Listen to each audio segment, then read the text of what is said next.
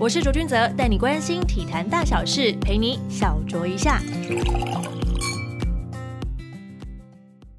欢迎收听小酌一下，我是卓卓。台湾这个礼拜呢，最受关注的比赛肯定就是 Plusly 的冠军战了。接着呢，就是万众瞩目的新人选秀，即将在七月二十二号登场。这一集呢，我们就要访问到一位选秀大物——正大雄一的明星球员张镇雅。镇雅你好，Hello，大家好，我是镇雅。我想先确定一下哈，你是要投入 Plus League，不是 T One 或是 SBO 的选秀吧？哈，嗯，现在目前看来，可能 T One 跟霹雳都会先报名看一看。哦，想说先试试看就对了。对对对，然后最后可能再看个情况吧。看这就是钱的情况吗？哎，都都都是，可能就是球队配置之类，或是环境，然后还有薪资方面各方面考量。对，不会只有单方面只有钱的部分。嗯哼，因为你知道我们看那么多的媒体报道，然后大家都好像已经认定你就是啊，你就是要去选择 Plus 里的，没有，因为你的学长们也有选择不一样的。对 T one 啊等等的，其实也都不错啦。那我们还是先从你学生时期来聊一下。先问一下一个关键的问题：你觉得践行跟世新哪个比较难打？各有不同。但是如果真的要说紧张感的话，会是一定是践行比较，因为他们是很成熟的球队，他们知道如何随时做应变。嗯哼，这样你要被得罪？没事啊，就是就是因为践行他们真是很成熟的球队。那世新，我觉得他们。优势是在身材的高度，对他们进去会让我们比较吃重一些。但是只要我们策略有执行到好，赛前教练交代的事项都有做到完美的话，我觉得我们是可以有很大的胜算可以赢自信的。但是相较践行来讲，他们几率可能就真的是五五波了，对吧？啊，大家看我们这个整个赛季的对战，其实也都知道，真的是蛮也还算是精彩吧，对。对，哎，你要记得，你现在已经要投身到职业，你要先抛开掉自己是学生的想法，所以不用担心说会不会得罪他们，因为你已经没有要碰到他们了。那你今年就是从正大毕业啊，你自己回顾 UBA 的生涯，最让你印象深刻的比赛有没有哪一场？最对自己最印象深刻，当然就是第一年冠军赛季的那一场践行三十二分，因为我们。其实，在打的球员自己想都没想到，半场落后二十六分，第三节还落后到三十二分，要怎么追回来？其实真的是打的很没有盼望的感觉。但是真的很印象深刻，是我们包括学长，包括嗯王永成，从苦工开始做起，冲抢篮板什么等等之类卡位，他们都是从小细节苦工的方面去慢慢去去培养我们这个不放弃的精神。所以能够感染全队，让我们最后能够反败为胜。所以我觉得每一个人都是很关键。所以这这场比赛让我特别印象深刻。那你还记得，就是当那个比分就是逆转过来的时候，你当下在想什么吗？因为逆转的当下就已经要中场结束了，所以当下我真的直接嗨爆，直接完全跳起来。然后等到践行的球员真的抛个中场试试看有没有最后一次机会的时候，等到球落地，确定比赛结束。然后我们当然全场就欢呼，能够打出一场这么史诗级的比赛，替自己感到骄傲了，也很有自信，能够在接下来比赛能够打败践行，因为那也算是我们第一场在所有比赛当中第一次打败践行，所以对我们来说是意义很重大。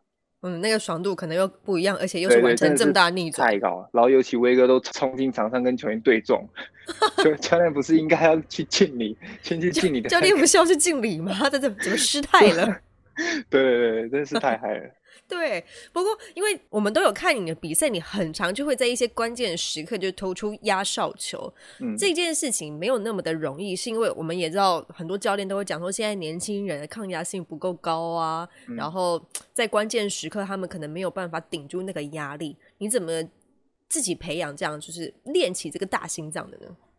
嗯，其实我也是无意中发现我自己蛮喜欢投关键的球。嗯哼，可能就是在平常训练的时候就要培养那个情境的感觉，就是透过大量的练习去培养那个手感，然后才能在关键的时候不怯场。啊，我自己是真的是还蛮喜欢投关键的比赛，因为我其实不害怕球会投失。我在投关键的球的时候，我只期待球会进，然后逆转比赛之类的，所以我不会有这种会在关键的时候不会有怯场的时候。我还是很相信自己的手感。那你有投失的时候，然后下场，威哥会怎么跟你说吗？嗯，我还记得蛮印象深刻的，整个四年比赛当中有两次投失，啊，都是对践行的比赛，又是践行，对，都是践行，都是对践行，真的蛮好玩的，印象很深刻。就我还记得第一次是大二的时候，整个球队刚刚看起来也就是草创的球队，最大的学长也只有大三，但是我们那时候可以跟很成熟的冠军球队进行抗衡，甚至到第四节最后几秒之后还打成平手，但是最后一集交到我手上，我一个算自己来说算是蛮大的空档。然后，因为我在球来到我这边，我还没有做任何准备，因为我不知道球会到我手上，所以我是在很仓皇的情况下做出手，所以就把那球投失，这是我非常印象深刻的一球。嗯哼，对吧？然后就那之后，威哥就有提点我说，在每一次不管是球还没确定会到我手上之前，要先做好预备动作，这是身为射手的一个责任。嗯哼，对，所以我在之后在大二那个赛季之后有做这这样的调整。所以才可以让我在每一次要投球之前，都可以先有很好的心理预备，嗯哼，才不会有那种被吓到的感觉。对对对对对。嗯哼，你刚刚也说，因为正大其实经历过草创时期到达到巅峰，其实这期间说实在的还蛮短的。因为前两年是没有晋级到四强，还是要说，哎，小巨蛋休息室怎么走啊？你有你有讲过啊？会忘记吗？到成为球队的主力，甚至是完成了二连霸。你觉得雄鹰现在的状态是什么样的球队呢？对你来说，状态可能就是要开启一个王朝的一个状态吧。我觉得你这个说法很好。对，可以这么说。我觉得从我当初刚进来球队的时候，整个校园风气不是那么的喜欢篮球队吗？对对对，因为可能大部分学生都觉得球队会占学校资源，所以那时候当时大家很多学生都这么认为。走在学校路上的时候，那时候就是可能会低着头看着哪些学生是可能会嫉妒雄鹰球员的状况。嗯哼，我那时候印象深刻，我在走在校园都是低着头，就是尽量不要跟人家对到眼。对，但是到现在，对，真真的是这样。但是到现在就完全不一样了，抬头挺胸，横着走。因为我甚至到这个赛季，因为我们球队发票也不是那么多，所以我们势必也要抢票。那我抢到一些票之后，我也要去赶快去 Seven 把票印出来，才可以真的得到票。这我记得我跑遍正大附近的四家 Seven。所有学生都在排那个 iPhone，都在排等票领出来，然后还有已经把那个 T 台的纸张都已经没有了，然后我再跑到下一台又是大排长龙，然后最后我只能请就是外地的朋友去帮我领票领出来，所以我真的看到这个景象之后就突然震惊到，怎么跟前几年的风气就会差那么多？嗯哼，对，所以我就感受到整个学校包括师生。都是很支持雄鹰球队，就是很想要进场为我们加油。其实看的是蛮感动的，所以才会觉得说，在拿下二连霸之后，真的是我们的时代来了，这样的感觉。以一个一九五的这个身高，要在校园里面投滴滴，不要跟人家对到眼，也是一件蛮困难的事情。对，脖子特别酸那时候。大家明明就是哎，地脸就看到说，哎，那不是张镇雅吗？明明就那么高，为什么头那么低？四年下来，整个就是脖子也酸痛也好了吧，对不对？差不多了，就现在变成在前面有点酸。那太高了，太高了。没有啊。你自己以体保生的身份就读正大广告系，其实对正大来讲，这个系所真的是蛮不错的。你自己会觉得压力很大吗？自己在就是求业啊跟课业当中如何取得平衡？我其实对我自己来说啊，要兼顾是对我来说压力真的很大。因为嗯，你除了上课之外，你还要做额外的作业跟报告，还要花时间跟组员做讨论。那在球场上，你除了练球时间之外，你还要花时间做复健，还有休息、饮食也要注意。所以我觉得在这之间要取到很好的平衡。我甚至到大四现在都还在学习当中，如何去兼顾这两者之间。对，那现在就是努力毕业。努力毕业，你 有一直觉得这四年都在蜡烛两头烧吗？对对，差不多。因为我记得我刚进来大一、大二的时候，我是为了要适应大学生活，所以我课修的没有那么多，嗯，来去兼顾课业跟球技。但到后来慢慢慢发现，哇，修课进度太慢了，到大三、大四才在那边赶，到现在就是有点，嗯，就觉得当初进度好像没有排的那么理想。嗯，对对对。但是我到现在学到的一点，作业跟报告很繁复。但有些老师会提前的出期中报告或是期末报告，那可以把实线自己特别往前挪一点，嗯哼，对，然后能够能提能够提早做完的话，你在后面时间运用会比较自由，才能够去兼顾。甚至我现在在中华队集训，上礼拜还在赶期末，对你才能够两者兼顾，不然你你都在拖延的话，我我觉得我应该会崩溃掉。嗯，但是好险这学期有算是顺利度过。呵呵，嗯，大学四年其实就是在学习时间管理，尤其是对于你们是球员又是学生这两个身份来讲，你们要去兼顾它，其实是非常困难的。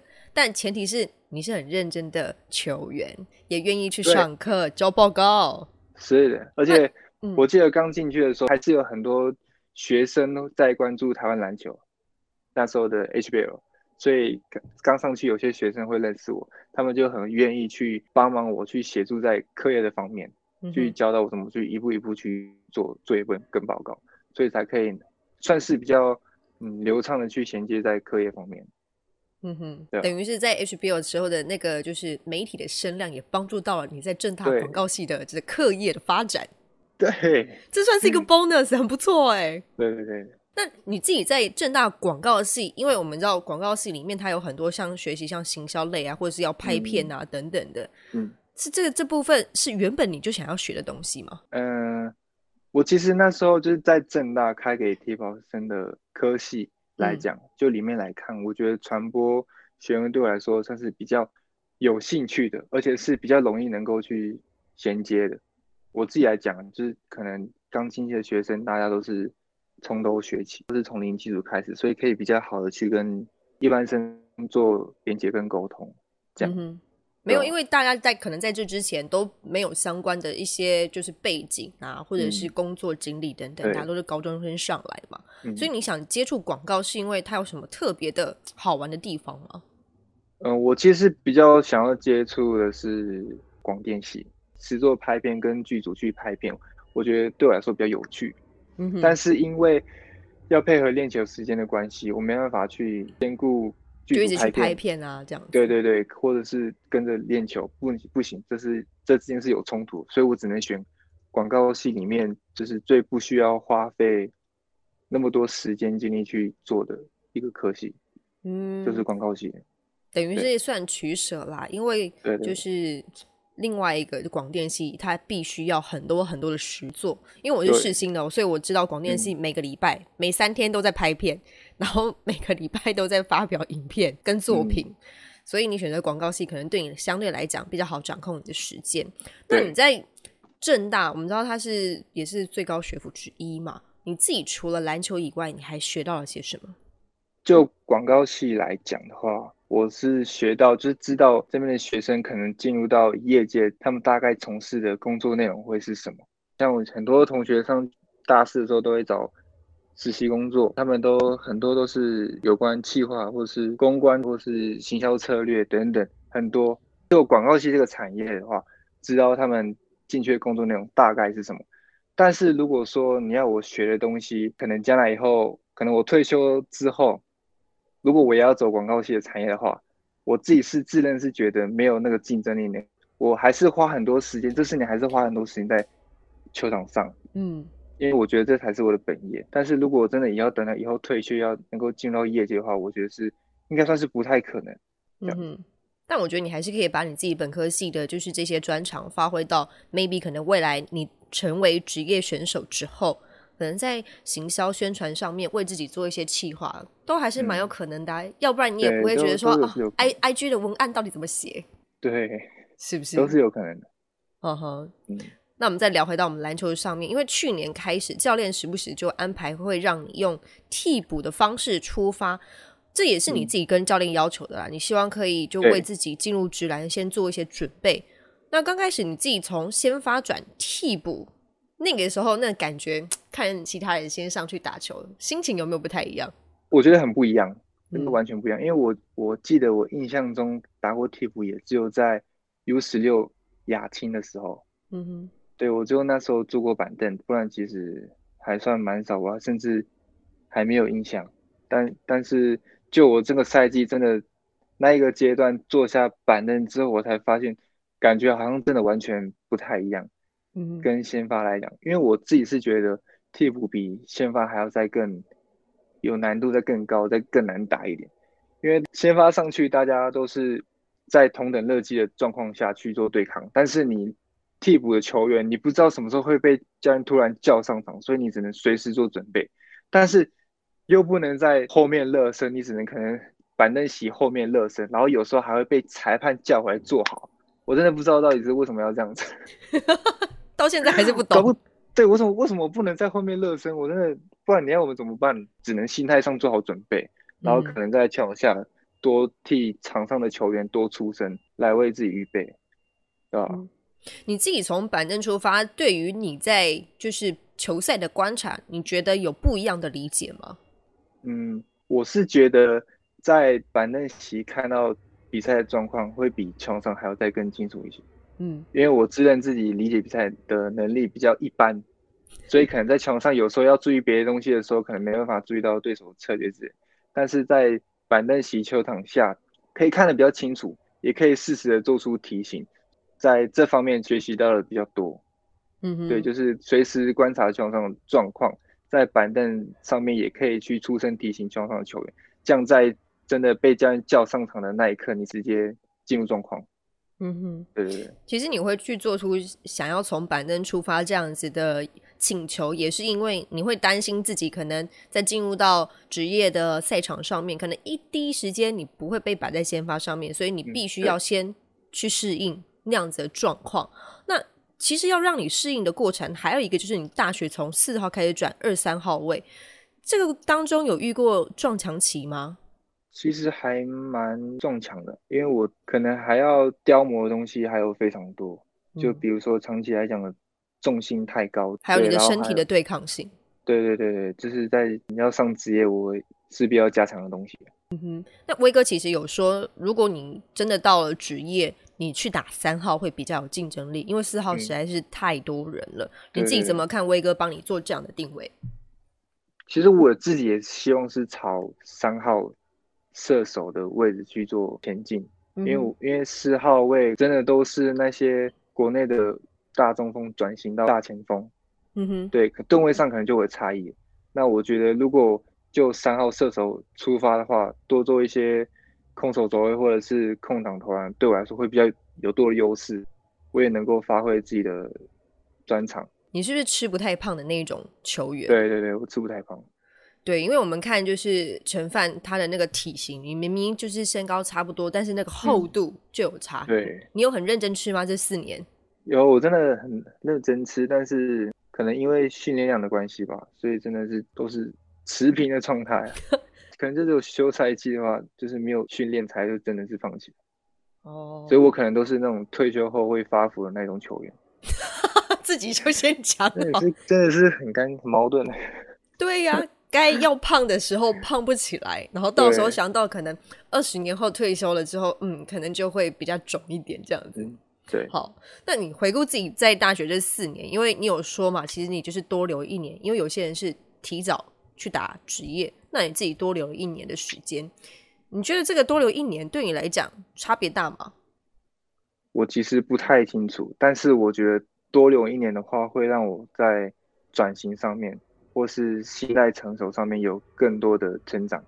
这样相较起来，我可能大三如果提早出去的话，不确定的因素太多了，可能会导致我阵痛期或撞墙期会拉得很长。嗯，对，因为我自己觉得看上来前面有学长就是有这样的状况，所以我就不想要就如法炮制他，我就想要慢慢重蹈覆辙这样。对我就是想要一步一步慢慢来，等到大四再更成熟一点再去挑战职业。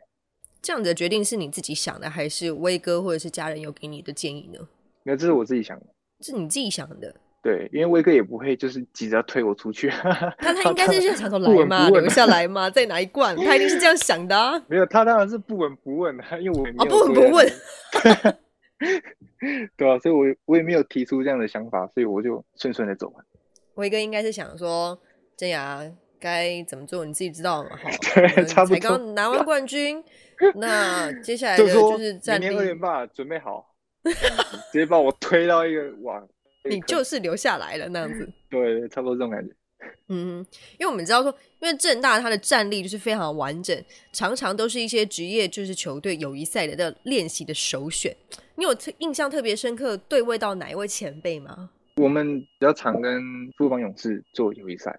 嗯，记得在上个赛季，我们第一次拿冠军的赛季打完，因为那时候富邦还有冠军赛要等其他两队打完，所以有很长的休息时间，他们就跟我们约比赛。然后我记得那时候很印象深刻的是杰哥，我觉得他们可能整队可能只有拿七八成的实力出来跟我们打，就真的是陪打吧。但是我那时候印象深刻的时候，那时候在罚球，我跟杰哥要卡位，他对我们这种大学的小老弟，年龄差了快不是。你都要叫他叔叔了，你就直说没关系差差差不多，差不多。那他是跟我们这种小菜鸟去认真去做竞争卡位，那时候就是有被惊艳到。当然，我也是很认真的跟杰哥做回击，虽然我不知道他有没有，就是有没有一点感觉啊。嗯，可能 依他的厚度，可能还能觉得说弟弟要再用力一点。对，或是有没有印象，我不知道。但是我还是很认真做回击，所以我那时候就很惊艳到杰哥，就是不管。对手是什么样的成绩，都是很心态都是一致，保持那个很强烈的企图心跟竞争力，所以这是我非常敬佩他的一点。嗯，对吧？也有听说过你跟那个敏哥一起练球之后，让你变得好像不会打球了，都是的，为什么呢？对，因为那时候敏哥休赛季，然后然后暑假来带一下我们正大，可能他的他当教练的风格就会是那样吧。哪哪样？可能可能可能可能老一辈吗？是这样讲吗？前辈前辈，你就讲前辈。前辈他们就是在以前就可能这样就是这种高压式的嗯带法，所以你可可能不会听到太多鼓励上面的话啊。他们前前辈的教方教育方法就是，如果你做的不好，你做的没有到他的标准，他就不会说你做的很棒，因为你就真的是不够。啊，如果你你称赞他的话，可能也也只是害了他，嗯，所以他们的方式就是要 push 你到最最高的标准，帮你推到天花板上面去那种感觉，差不多。但是因为我的国小、国中、高中的教练没有那么激进，所以我一时间还不习惯，真的是把我呛到，都脸不知道摆哪里。我记得那时候有落泪吗？有默默的含泪吗？还一幕印象深刻的是。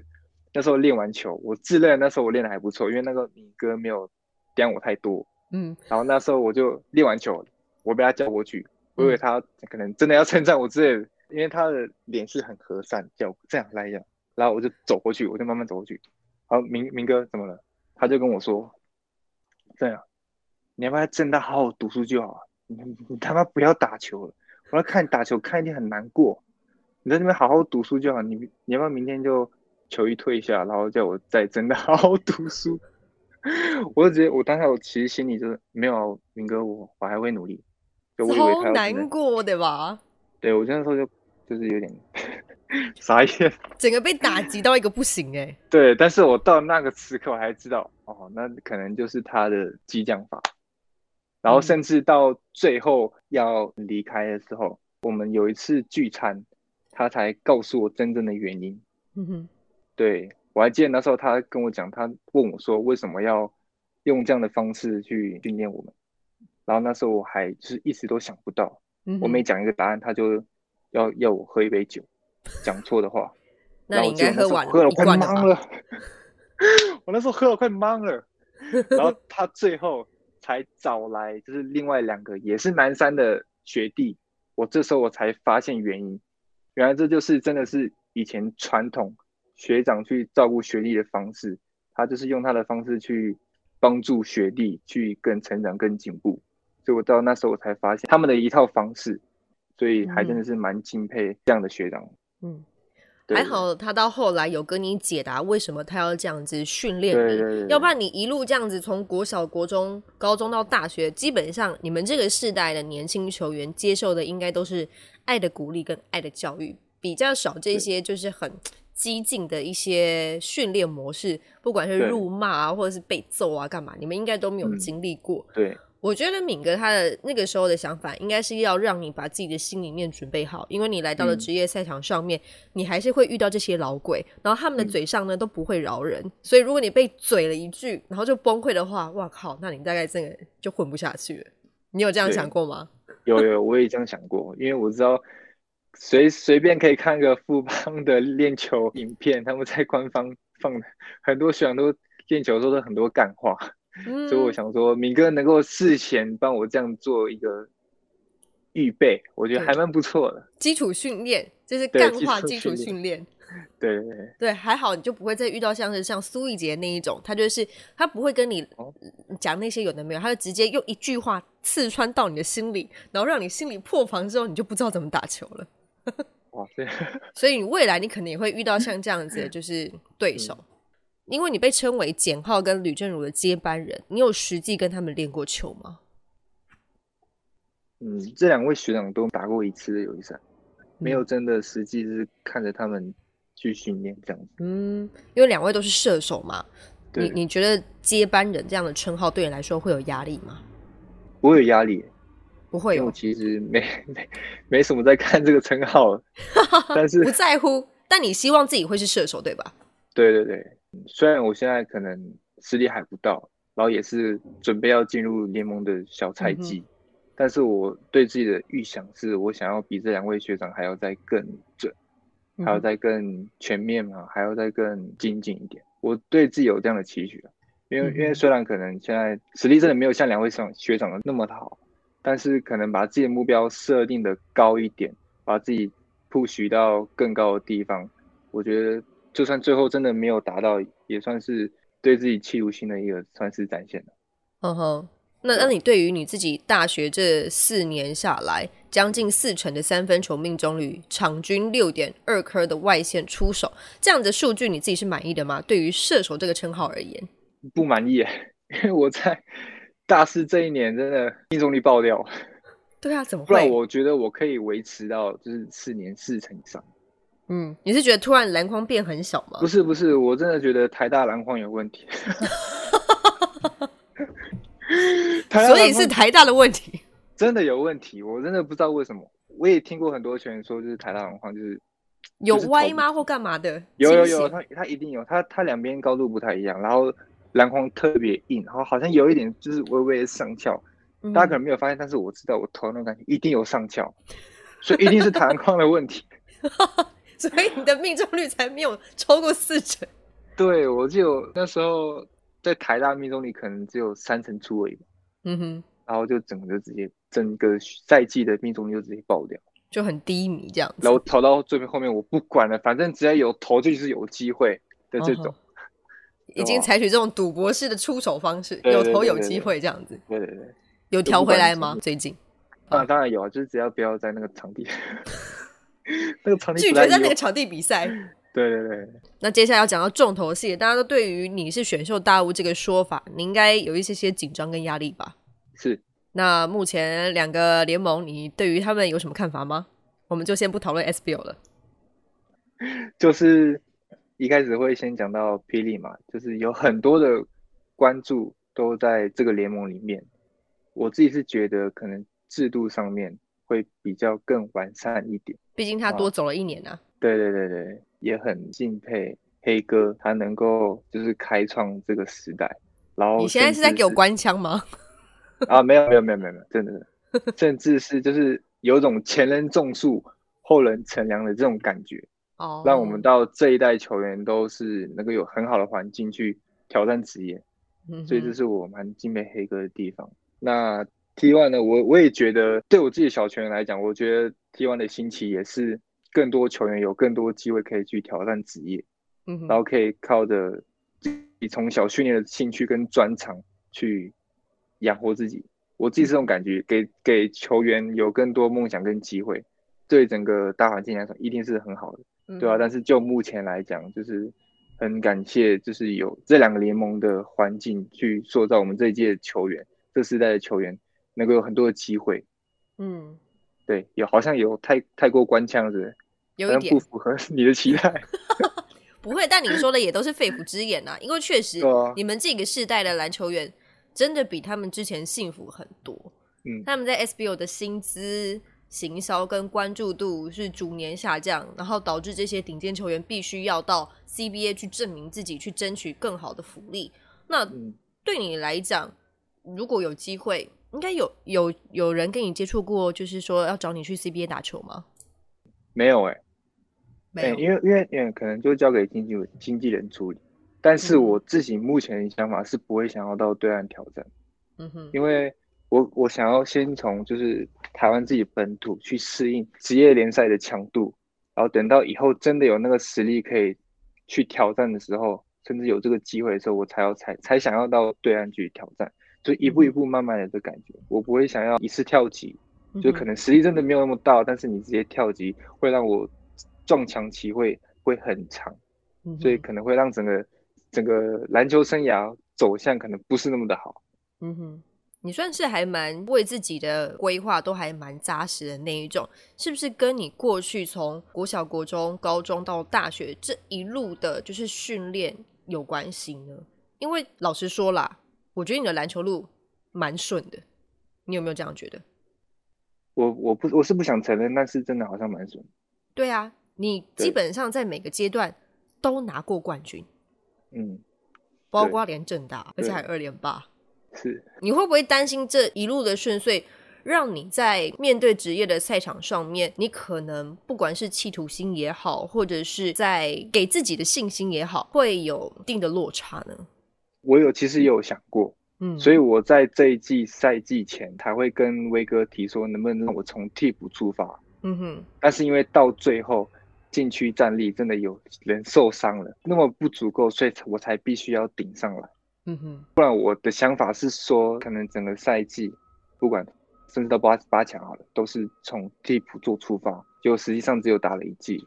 嗯，所以我我觉得自己算是给自己蛮多心理建设，就是说一切就是从从头开始，从零开始。因为要知道，我上去的那挑战那些职业的球员，每个都是在学生时期都是。大杀四方的那种球员，对，每个都是跟我一样是，就是可能受到很多关注的球员，所以我上去就也只是跟他们是一般般的，所以大家都是从零开始的感觉，所以我已经做好这样的心理建设，所以我觉得在挑战职业方面有比较好的心态可以去做挑战了。这样，嗯，我觉得你的心态准备的蛮好的，因为你至少给自己蛮多的空间跟规划来去做一些适应。那你自己的体能应该也准备的差不多，因为最近也刚好也在中华队的集训期间。对，有很多职业的球员，包括童姐有，还有从国外回来的维姐，也都是不同的环境成长的球员。能够在这样的环境下，我觉得对我来说帮助真的很大。在衔接职业这方面，就是刚好有这个机会，我可以打到中华队。嗯，所以觉得还蛮不错的。哎，你真的蛮幸运的，在你进入到职业的球赛之前，先给你一个高强度的一些考验。对对对，真的还不错。对啊，我就不强迫你，就是回答说你比较喜欢 Plus 或是 T One 了，因为这一题可能都会让你接下来的签约有一些问题，我就先不逼迫你。但我想问的是，因为今年选秀呢，外界对于你和陈范博彦有非常高度的期待，你自己怎么看待自己跟他之间的优劣势呢？我自己从来都不觉得我跟他可以做相比较，因为我自己就觉得他的身体素质优势就摆在那边，但是我的能力也就是摆在那边，嗯，两个可能功能性就是完全不一样，嗯哼，但可能就是在大专比赛当中，我们都是四号位，所以大家会这样做比较，对，然后又都是要出来选秀球员，就是要你们两个人 PK 比较有话题性，对对对，都是都是外界 在在可能炒热的。对啊，那我自己不是这么想，因为我觉得我们未来路可能就是不是会那么那么的。你们两个人路应该会差蛮多的。对对对，所以我从来都不会把自己去跟他做比较。嗯哼，但是我也是对自己有个期许啊，上职业之后，可能三五年之后，我我一定要比他还要再更优秀，再更突出一点。嗯哼，这是我对自己的期许。会希望自己的身材也可以跟上吗？对对，但当然也希望啊。嗯，但是可能就风格不一样，但是我一定要再比他更努力，在球场上更有影响力。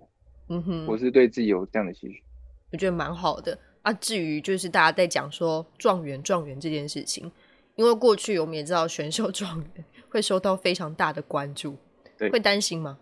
还蛮担心的，对，我们不是用放大镜看哦，是用显微镜。对啊，因为我其实跟云豪也算是有熟识。嗯，他会不会打电话给你说很想哭？他 他跟我说以后有状况的话都可以找他聊，所以我觉得这样真的他真的人很好，很不错。对啊，因为他也是走过来的。嗯哼，所以可能如果我有荣幸呢，也能够成为状元的话，我相信他能够给我很多的建议。嗯哼，不用担心，因为其实今年就是自由市场。也蛮多大雾的，所以我觉得对你们这一届的，就是选秀大雾们也不太公平。因为如果我是老板，我会先把钱去砸在那些老鬼身上。虽然说到薪资无上限，对你来讲这件事情很吸引人吗？应该是谁都会吧。你会想说，薪资无上限到底会上限到哪里去呢？对，虽然我现在可能没有那么多的概念，嗯，可能就交给经纪人处理。对，那你自己在中华队集训这期间呢？因为要跟今年刚规划的 Artino 来配合，你觉得跟他搭档起来感觉怎么样？嗯，我觉得他是真的是很不错的球员。